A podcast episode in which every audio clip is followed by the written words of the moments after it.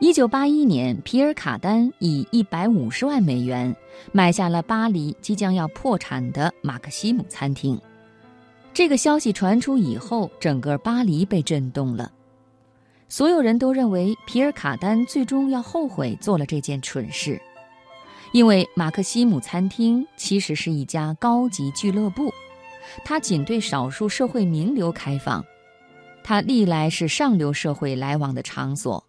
除了晚上有一些客人之外，白天几乎都空着，因此长期以来餐厅的营业状况都是入不敷出。皮尔卡丹买下餐厅以后，将餐厅做了最大众化的装潢，墙面画上了希腊神话中的美丽女神，背景则是一片田园牧歌式的优雅、安静和舒适的情调。餐厅里摆设了线条流畅的精雕木饰，洋溢着一派古色古香又充满现代艺术风格的气息。所有的一切都是典型的法国浪漫主义风格。随后，他又聘请了名师来精心制作食品。对于食品的制作，皮尔卡丹下了一条死命令：用最好的手艺做出最便宜的美食。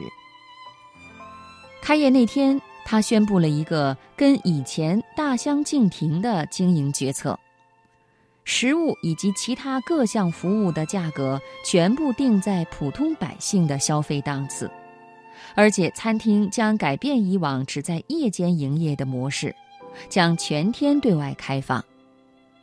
消息传出，引起了轰动。一家原本在普通百姓心中神秘无比的马克西姆餐厅。竟然对大众也全面开放了。以前即使有钱也不一定进得去，而现在却只要花少量的钱就能够做一回高级上帝了。老百姓们纷纷选择到那里就餐、聚会和娱乐，仅第一个月就打破了以往一年时间才可以创下的营业额。随着人气不断上涨。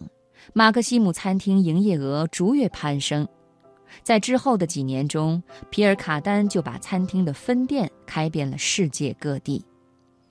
由此可以看出，任何一件事情都有它相应的价值。如果为了发挥一部分价值而将另一部分价值闲置起来，就是极大的资源浪费。对于之前的马克西姆餐厅来说，它有两种价值被闲置了起来。一是时间，只在晚上营业，白天的价值就被闲置了；二是客源，只对社会上层的高级会员开放，而为数更多的大众，这个资源就被闲置了起来。正因为如此，一家高档餐厅最终只能面临破产的境地。很显然，皮尔卡丹早意识到了这一点。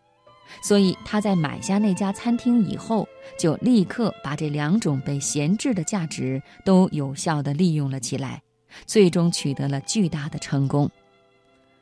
因而，我们要想从某一件事物上获得最大的利益，就一定不能让它有被闲置的价值。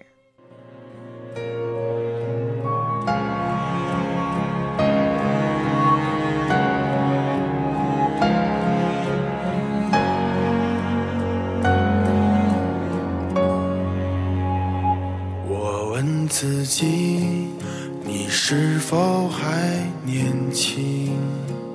你的灵魂是否还很纯净？人群中是谁在艰难走走停停？又是谁在仰望着命运？